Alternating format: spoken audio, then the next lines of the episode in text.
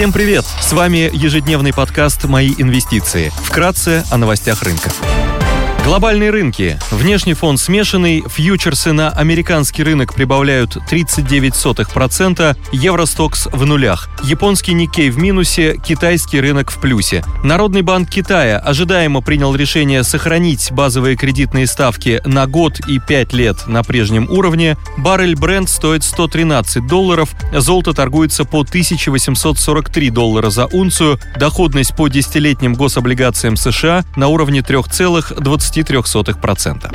Сегодня в Штатах выходной празднуется День освобождения от рабства, торги акциями проводиться не будут. В Германии выйдут данные по проминфляции. Корпоративные новости. В пилотном режиме только для ограниченного числа клиентов Санкт-Петербургская биржа начнет торги 12 акциями китайских компаний, размещенных на гонконгской бирже. Расчеты осуществляются в гонконгских долларах. На Мосбирже начнутся торги двумя новыми инструментами – опционами на индекс недвижимости и на курс китайский юань – рубль. Идеи дня. На российском рынке акций привлекательно выглядят акции ритейлера «Магнит», это один из крупнейших продовольственных ритейлеров в России с общим числом магазинов более 26,5 тысяч. Компания работает в мультиформатной модели, которая включает в себя магазины у дома, супермаркеты, косметические магазины, аптеки и онлайн-коммерцию. Продуктовый ритейл считается защитным сегментом в условиях ухудшения макроэкономических условий. Рост затрат компания может легко переложить на покупателей, сохраняя объемы продаж и рентабельность. В условиях снижения покупательной способности населения поддержать продажи в розничных магазинах может индексация соцвыплат. С учетом уже проведенной индексации в начале года и с 1 июня совокупный рост соцвыплат в 2022 году превысит 19% год к году, что поддержит потребительскую активность и продажи продуктовых ритейлеров.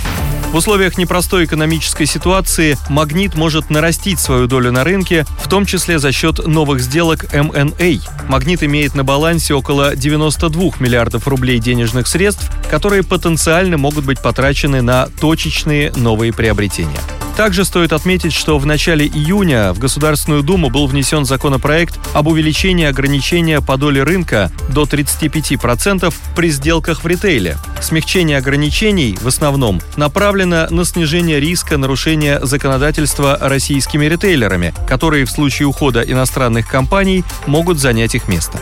Крупнейшие ритейлеры получат возможность стать покупателями иностранных игроков в регионах, где их доли рынка близки к максимально разрешенным текущим законодательством.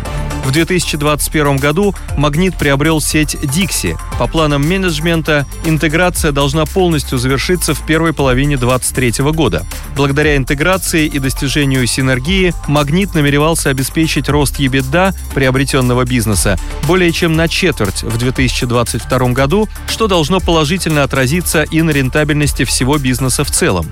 Позитивный эффект от консолидации Dixie на динамику продаж «Магнита» завершится в четвертом квартале 2022 2022 года. Также одновременно с этим прекратится негативный эффект от размытия маржи после консолидации.